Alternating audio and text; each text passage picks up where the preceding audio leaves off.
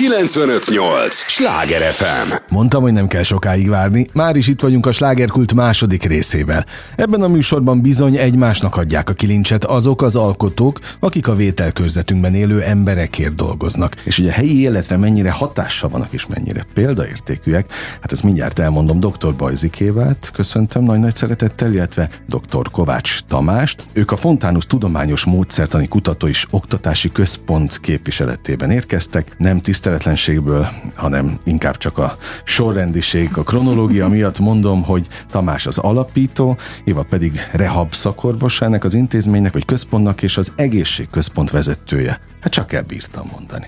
Igen.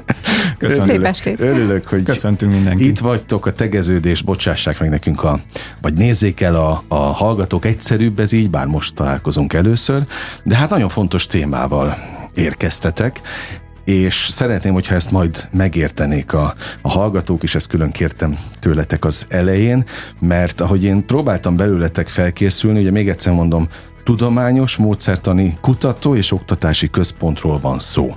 Na most, eh, ahogy én próbáltam egy-egy fontos hívószót kivenni a ti missziótokból, lehet ezt egyébként missziónak, küldetésnek nevezni?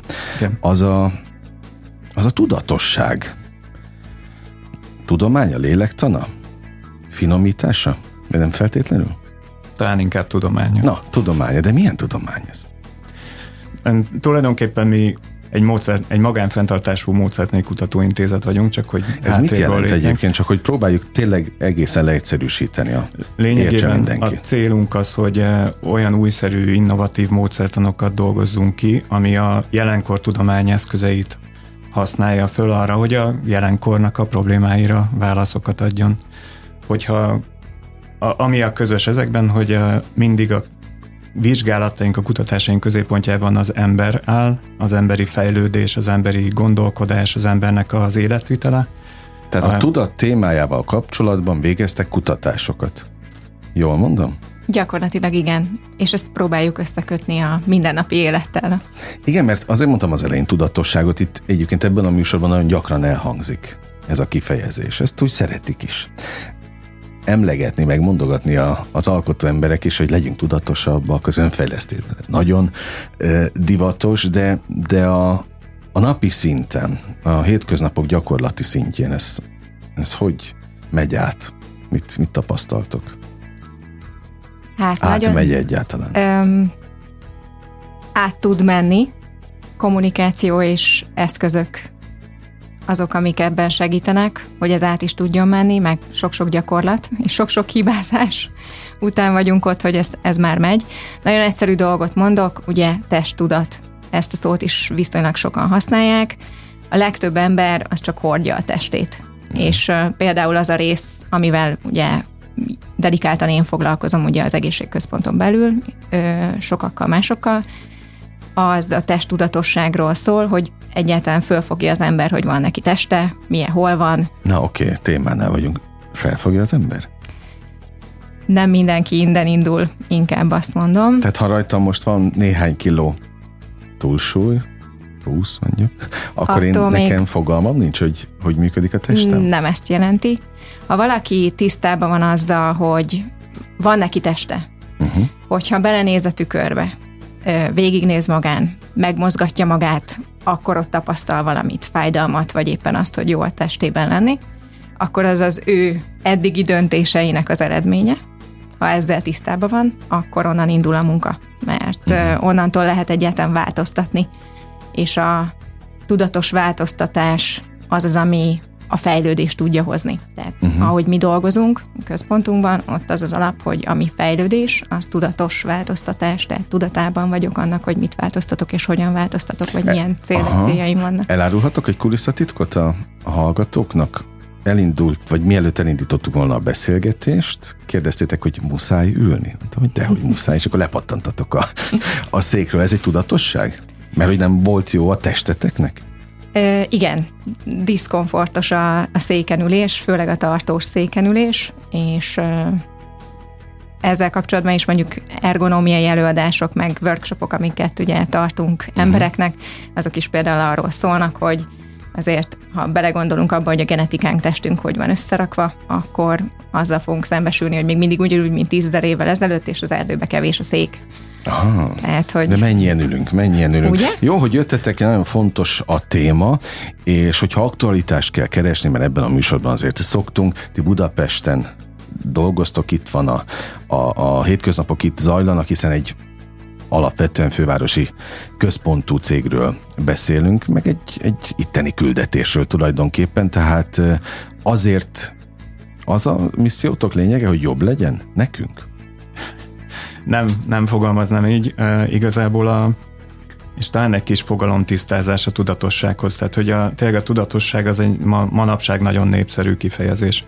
De keverik ezt is? És általában tudatosság, ugye van tudatos táplálkozás, tudatos mozgás, tudatos mindenféle van, tudatos öltözködés. Itt ez egy kicsit más. A, ilyenkor általában a tudatosság alatt valamiféle minősítést értünk, tehát hogy a tudatos táplálkozás az jobb, mint a nem tudatos táplálkozás. A tudatos öltözködés az valami jó, hogy akkor jobban néz ki az ember. Valójában, ahogy Éva is elmondta az előbb, a mozgásnál sem az van, hogy az a tudatos mozgás, ami jobb, mint ami a nem tudatos mozgás, hanem lényegében ez egy, ez egy módszertani megközelítésbeli dolog, hogy egyébként az ember tisztában van-e azzal, hogy mi az, ami, ami történik, felfogja ezt, ami történik, tudatosan dönt-e, tehát hogy a, itt sok minden a döntésről szól, úgyhogy inkább azt mondanám, hogy ebben az értelemben vett tudatosságról beszélünk, ezért is van, hogy ugye ez egy tudományosan vizsgálható kérdés ma már, és ugye voltunk, voltunk is a közelmúltban a, az ezzel kapcsolatos nemzetközi konferencián Szicíliában. Ez egy tudományosan vizsgálható tevékenység, és tudományon vizsgálható fogalom kategória, a, ami egyébként valódi változtatáshoz, tehát uh-huh. egy mhm. tudatos változtatáshoz tud vezetni. Egyébként úgy hívták ezt a konferenciát, amit említettél, hogy a tudat tudománya. Ilyenkor mindig valami elképesztő mennyiségű útravalóval távoztok egy-egy ilyen konferenciáról? Hát mondhatjuk, tehát, hogy ez a The Science of Consciousness konferencia, ez ugye most történt meg 29. alkalommal, tehát azért nagyon sok ember nagyon régóta dolgozik már ezen a témán. És összegyűlik minden évben annyi, plusz információ, hogy azt ott érdemes megosztani Nagyon sok, egymással. tehát itt uh, rengeteg filozófus, elméleti fizikusok, kvantumbiológusok a világ minden tájáról, és uh, az elmúlt egy évnek a kutatási eredményeit hozzák mindig, és uh, ott ismertetik meg a többiekkel, úgyhogy ez egy uh, zseniális ilyen tapasztalat, tapasztalat és információcsere Azért örülök, lehetőség. hogy jöttetek, mert végre akkor megkérdezhetem, hogy egy kutató élete hogyan zajlik pontosan? Egyáltalán a kutatást azt meg lehet-e fogni? Milyen értelemben? Hát, hogy, hogy az mi? Micsoda, hogy ott mi történik konkrétan? Tehát hogy telik egy év, hogyha csak ezt, a, ezt az éves összejövetelt nézzük? Tólik. Azt hiszem, ez kutatója és kutatóintézete válogatja, Jó, és így van, és, és témakör is Terület. válogatja. Tehát, uh-huh. hogy mondjam, kvantumbiológiába azért úgy gondolom, hogy ja, szűkösebbek a keretek, okay. hát a, és a, a az teljesen másról van szó. Sajátunkkal kapcsolatban, amit el tudok mondani, az az, hogy mi ugye úgy dolgozunk, hogy vannak olyan külső felületeink, mint például egészségközpont, ahol ugye bejönnek úgymond a problémák az ajtón. Hozzák az Szó emberek. szerint. Vagy visszük Így mi? van. Így okay. van. Tehát mindenki, aki bejön, annak van valamivel valami problémája, azért jön oda. Csak egy-két problémát említsetek. Nagyon egyszerű, rendszeres mozgásszervi problémák. Tehát ha valami fáj? Ha valami fáj, ha uh-huh. valami nem működik, ha valamit mondjuk meg kellett operálni. Fiatalabbaknál, gyerekeknél például egyre gyakoribb a gerincfelüléses probléma, egyéb gerinc probléma, és ez már ilyen kiskamaszoknál, kamaszoknál és ez most csak a mozgásszervi része. És akkor ettől kicsit elrugaszkodva, még mindig kicsit a mozgás témában mondjuk sportolóknál, ha egy sérülés után mondjuk fél visszamenni versenyezni, vagy mondjuk visszamenni a pályára. Ez is egy olyan dolog, amivel foglalkozni kell, mert egyébként lehet, hogy egy jól mozgó valaki, egy, egy szeret sportolni ez az ember, és amiatt fél visszamenni, mert nem bízik a saját testében, nem bízik saját magában, fél attól, hogy ismét történik vele valami. Vannak, akik úgy érkeznek hozzánk, hogy változtatni szeretnének az étrendjükön, mert nem működik úgy oda bent minden, ahogy ők azt szeretnék. Vagy pedig esetleg túl vékonyak, túl uh-huh. testesek. Jó, tehát ez is a kutatás Persze. része. Ugyanúgy. És ez, mondom, ez csak az egészségközpont része. Mennyi lábatok van pontosan? Uh, hát foglalkozunk az egészségközponton kívül, foglalkozunk oktatással, és azon belül is hát számos területen, tehát vannak Európai Uniós szintű ilyen közvetlen uniós projektjeink, uh-huh. a, amiben újszerű oktatási módszertanokat dolgozunk ki, illetve teszünk elérhetővé. Vannak itthon is ö, oktatási projektjeink, kutatásaink, ezen belül kiemelt terület nálunk a játékalapú oktatás. Úgyhogy ö, sok, sok lábunk van. Igen, azt itt olvasom, hogy számos tudományterület bevonásával most már több mint tíz éve zajlanak ezek a kutatások a tudat témájával kapcsolatban, de őszintén érdekel, hogy az alapító annak idején milyen küldetéstudattal alapította ezt az intézetet. Tulajdonképpen az, hogy, hogy amikor arról beszélünk, hogy, hogy mondjuk a jövő társadalma hogyan fog felépülni, akkor általában valamilyen technológiai dologra gondolunk.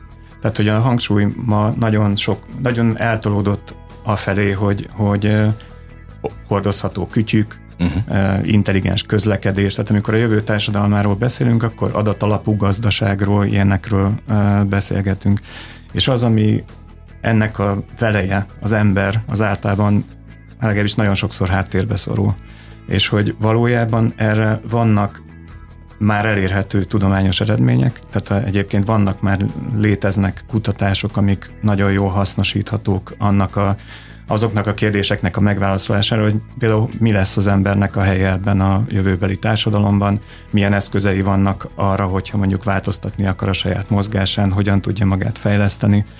Ugye teljesen új kihívásokkal kell szembenézni a következő években, évtizedekben, ugye minden arról szól, hogy a ChatGPT megváltoztatja, hát hogy ezek hogyan fog érdekes témák. Vannak válaszok? Vannak. Ja, a, és ez ráadásul olyan, aminek az oktat, azt gondoljuk, hogy az oktatásnak is fel kell készülni, alkalmazkodnia kell ehhez az újszerű helyzethez, és ezt még nem tette meg. Uh-huh. Vannak olyan elérhető eszközök, ennek egyébként azt gondolom, hogy egy kiemelt része például a játék alapú oktatás, ami például nyugaton sokkal inkább bevett eszköznek számít mint ma már, itthon. mint, mint itthon. Uh-huh. És ugye azokra kihívásokra kell felkészíteni az oktatásnak az embereket, a felnövekvő generációt, ami, amik várják. Tehát sokkal inkább rugalmasan kell tudni alkalmazkodni a, a, az újabb és újabb kihívások. Az elmúlt tíz évben teljesen más, ahogy élünk, teljesen meg, megváltoztak a kihívások, mások a munkakörülmények, más az életvitelünk, más, ahogy táplálkozunk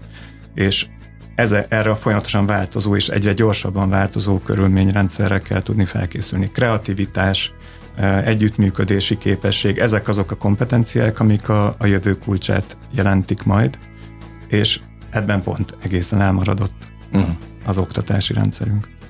De tesztek azért, hogy ez ne így legyen. Rajt, rajta vagyunk. Rajtatok nem múlik. 95-8 sláger FM a legnagyobb slágerek változatosan, ez továbbra is a slágerkult, amit hallgatnak. Örülök, hogy itt vannak, annak is örülök, hogy dr. Bajzi Kéva és dr. Kovács Tamás megtiszteltek a jelenlétükkel. Ők a Fontánus Tudományos Módszertani Kutató és Oktatási Központ képviseletében érkeztek, Tamás alapító, Éva pedig a rehab szakorvos, illetve az egészségközpont vezetője. E, roppant izgalmas a téma, és ahogy most így rakom össze a mozaikokat rólatok, hát tulajdonképpen világszintű és világszinten is fontos témákat kutattok itt, itt a fővárosban. Úgyhogy abszolút helyi a téma, de hát minden kire, meg a világszinten is hatással lehet. Több mint tíz éve végeztek kutatásokat a tudat témájával kapcsolatban, és kaptam egy ajándékot tőletek, amikor megérkeztetek egy könyvet, az a cím, hogy a fejlődés praktika. Török Szabó Balázs a szerző. Ő a kutató részleget? Ő a képviseli szak... nálatok? A szakmai vezetője Na, pláne, az intézménynek. Pláne. Úgyhogy innen is üdvözöljük őt, és köszönöm a könyvét, vissza fogok jelezni, amint elolvastam, megígérem nektek. Szóval milyen a fejlődés praktika, és hogyan fejlődünk mi, meg hogy állunk fejlődésbe? Akár itt a fővárosban mit tapasztaltok? Szerintem egyébként az egyik legnehezebb kihívás amit, amire ez a könyv megpróbál választ adni, az, hogy röviden, közérthető módon egy gyakorlati kézikönyvet adjon arra, hogy ha az ember egyébként változtatni akar az életén, akkor hogyan tudja ezt önállóan, saját döntésből, úgymond belőle fakadóan megvalósítani. De nem az van, hogy a változástól alapvetően félnek az emberek? De. Én mondjuk sosem értettem, hogy miért, hiszen én, én abszolút úgy szemléltem világéletemben, valószínűleg ez, ez egy jó vagy áldás, a, a, hogy ezt valaki természetesen tudja úgy szemlélni, hogy ez mindig egy jó dolog. Tehát a változással én nem a, a negatív változásra koncentrálok, hanem alapvetően arra, hogy valami jó dolog jöhet. A változás alapvetően se nem jó, se nem rossz, tehát ez van non-stop. De akkor is hozhat egy, egy tök jó Mindent irányt. is hozhat, tehát Oké, hogyha valaki úgy tud hozzáállni a változáshoz, és valahol a fejlődés praktika, az talán dióhéjban erről szól, hogy lehetőségeket lásson egy változásban, és ne pedig problémát, uh-huh. akkor azzal úgy kinyílik a világ. Nagyon fontos hívószavak vannak a, a borítón felsorolva. Tudomány, fejlődés, érzés, értelem, tudás, gyakorlat, boldogság, gondolkodás, motiváció, egyén, fejlődés, figyelem, filozófia, lehetőség és értelem. Jó, mondjuk már néhányat újraolvastam, mert ez így, így el van szórva, de, de hát tulajdonképpen ez jellemzi az egész fejlődés történetet? Vagy azt, ahogyan élnünk kellene? Vagy ez jellemzi magát az életet? Jellemezhetné. És Ideális akkor, esetben. Okay, akkor, és miért nem jellemezheti? Hát, Vagy miért nem jellemzi? Azt hiszem, egyrészt amiatt, amit mondtál is, hogy az emberek alapvetően félnek a változástól. Ez egy genetikai kódolás. Hogyha hmm. valami változás történik, abból lehet baj. De azt hiszem, attól vagyunk emberek, hogy mi tudunk lehetőséget látni egy változásban, és ha lehetőségeket látunk, és nem csak egyet, hanem sokat, abból tudunk választani, tudunk dönteni mellette, a döntésünk mellett kitartani, uh-huh. azt végigvinni, tetteket hajtani végre, aztán felelősséget vállalni a tetteinkért, illetve az abból származó hibáinkért, nem mást hibáztatni, és így menni tovább.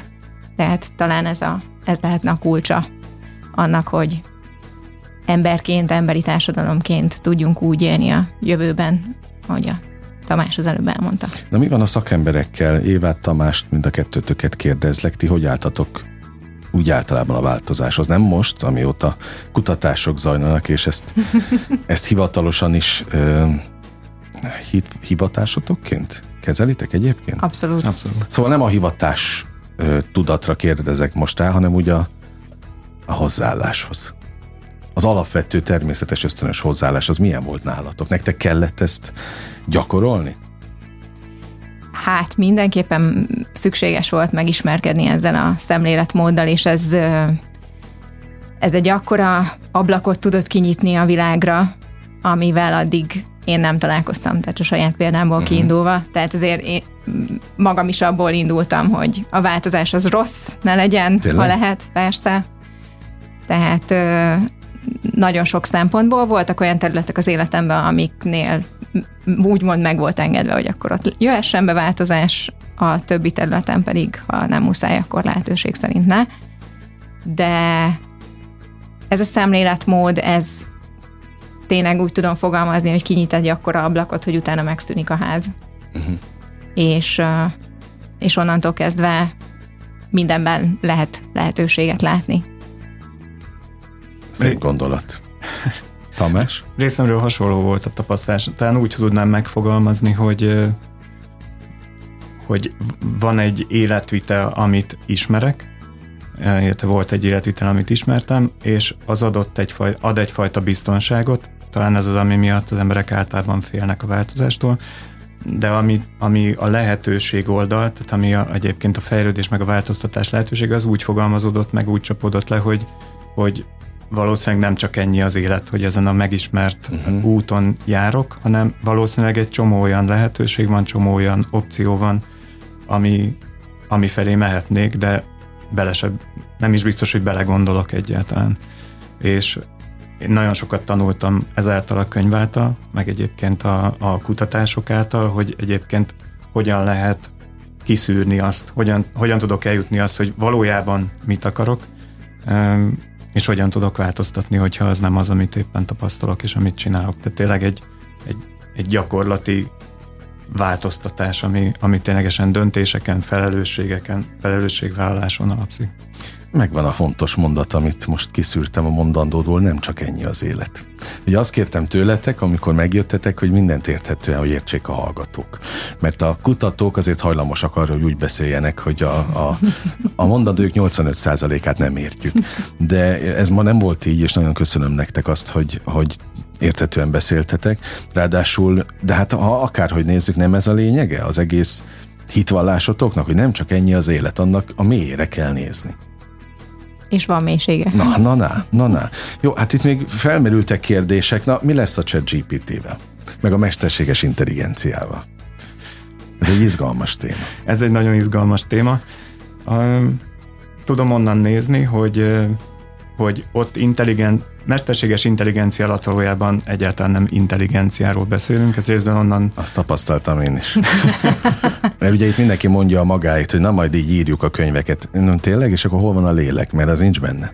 És igen, tehát és ezért inkább olyan oldalról nézném, hogy, hogy hogyan fog ez az emberre hatni, hogyan, az biztos, hogy változásokat fog hozni, tehát ugye amit mondanak, hogy valószínűleg az első szakmák, amik megszűnnek, az a szövegíró, mint hogy a, a, és a programozó. Uh-huh. E, aztán vagy így lesz, vagy nem, de az biztos, hogy drasztikus változás, abban biztos, hogy drasztikus változások következnek. És ebben az ember egy új szerepet fog kapni, sok, és ide kapcsolódik az, hogy tényleg sokkal inkább amiben a, az emberre szükség lesz, tehát ami, ami automatizálható, azt végezze a robot innen nézve. Uh-huh. A, amire az emberi képességek szükségesek, ami tényleg a kreativitás, az együttműködés, a, a, a, a döntéshozatalnak a lehetősége, a, mondjuk úgy érzelem, a, az az, ami az ember szerepe lesz a jövőben. De erre fel kell tudnia készülni az embernek. Tehát ez a változás, ez, ez bizt, így is úgy is el fog következni, de ehhez szükséges, hogy a, a felkészülést már most uh-huh. megkezdjük, és ehhez dolgozunk eszközökön. Ugye azt nem mondtam az elején, de azt gondoltam, hogy teljesen egyértelmű, hogy rengeteg oktatást, nem is workshopnak nevezzük, de, de hogy ti azért folyamatosan fejlesztitek a, az embereket, tehát vannak állandó programjaitok, megmozdulásaitok itt a fővárosban, hol találunk meg benneteket, vagy a hallgatók hol érhetnek el benneteket? Szerintem a legegyszerűbb a, jelenleg a honlapon keresztül, uh-huh és ott folyamatosan, illetve a Facebook oldalunkon, és ott folyamatosan elérhetővé tesszük. Ez Fontánus Font... néven keressünk Igen. benneteket. Igen. És ott folyamatosan elérhetővé tesszük mind az oktatásainkat, előadásainkat, ott elérhetőek a játékaink, a fejlesztő játékaink, mik azt gondolom, hogy szintén egy egészen hasznos Hát ez egy nagyon fontos misszió, akárhogy nézzük. Tehát az, hogy, hogy akár játékosan fejlesztitek a, a, azokat, akik erre nyitottak, meg akiket kell. Nyitottak rá egyébként? Abszolút. Mi azzal találkozunk, hogyha valaki már összefut ezekkel az eszközökkel, akkor nem kell nagyon Rákap. erőszakoskodni, hogy, hogy rákapjanak, igen. Ezt kívánjam nektek a, a folytatásban is? Igen. Na jó, ezt ki sok csillogó szempárt, vagy ti szemetek is így csillogjon, ahogy most, mert azt látom, hogy van, van itt erőlendület a következő tíz évre is. Megvan? Többre is. Na jó, hát akkor azt kívánom, beszélgessünk gyakrabban, gyertek a, a, a jó témákkal, mert azt gondolom, hogy ez tényleg mindannyiunkat érint, meg, meg érdekel is. Mi a, még a végén egy pici időnk van, mi a, a legnagyobb siker számotokra? Miben méritek a sikert? Na most egymásra mutogatnak, csak hogy értsék a hallgatók, hogy mi történik. Sikerek. Um, kicsi, kicsi dolgokban mérjük a sikert, amikor mondjuk egy 16 éves focista gyerek egy sima műtét utáni rehabilitáció után már tudja, hogy milyen hol van, hogy melyik izma hol van, milyen nem működik, milyen Na, működik, szuper. és minden álma, hogy a csapatunk része legyen, és hálás azért, hogy adunk neki kisebb feladatokat, amikor egy-egy paciens egy-két kezelés után már nem fél attól, hogy jön valami tünete, hanem már hozza a saját diagnózist, amikor jön egy kisgyerek, és leveri valamelyik szakavatottabb játékosunkat a komjátékban, vagy alig várják, hogy újra Water Sky-ból Ezekben mérjük. Vagy néha nagyobban, amikor találunk egy társat, akár egy partnerszervezetet, akár itthon, akár... Egy szövetségest? Abszolút. Uh-huh. Vagy egy tárgyaláson, hogyha ha azt tapasztaljuk, hogy akár egy minisztériumi, vagy, vagy egy valamilyen másik kutatóintézeti, vagy egyetemi szakember nyitott arra a megközelítésre, amivel jövünk, vagy hát a nagyívű céljaink, például a nem, nem titkolt célunk, hogy a 2025-ös és a jövő társadalmával foglalkozó oszakai világkiállításon meg tudjunk jelenni a gondolatainkkal, és azzal, hogy a, az embernek amúgy mi a jövője ebben a jövőbeli társadalomban. Nagyon dukkolok és őszintén nagyon élveztem a beszélgetést. Köszönöm az időtöket. Köszönjük, Köszönjük szépen. szépen. Hogy itt voltatok, kedves hallgatóink, dr. Bajzi Kévával és dr. Kovács Tamással beszélgettem a Fontánusz Tudományos Módszertani Kutató és Oktatási Központ színeiben. Most pedig megköszönöm az önök kitartó figyelmét is. Ne felejtjék, most ugyan bezárjuk a slágerkult kapuját, de holnap ugyanebben az időpontban ugyanitt újra kinyitjuk. Élményekkel és értékekkel teli perceket kívánok mindenkinek az elkövetkezendő időszakhoz is. Engem Esmiller Andrásnak hívnak, vigyázzanak magukra. 958! Sláger FM!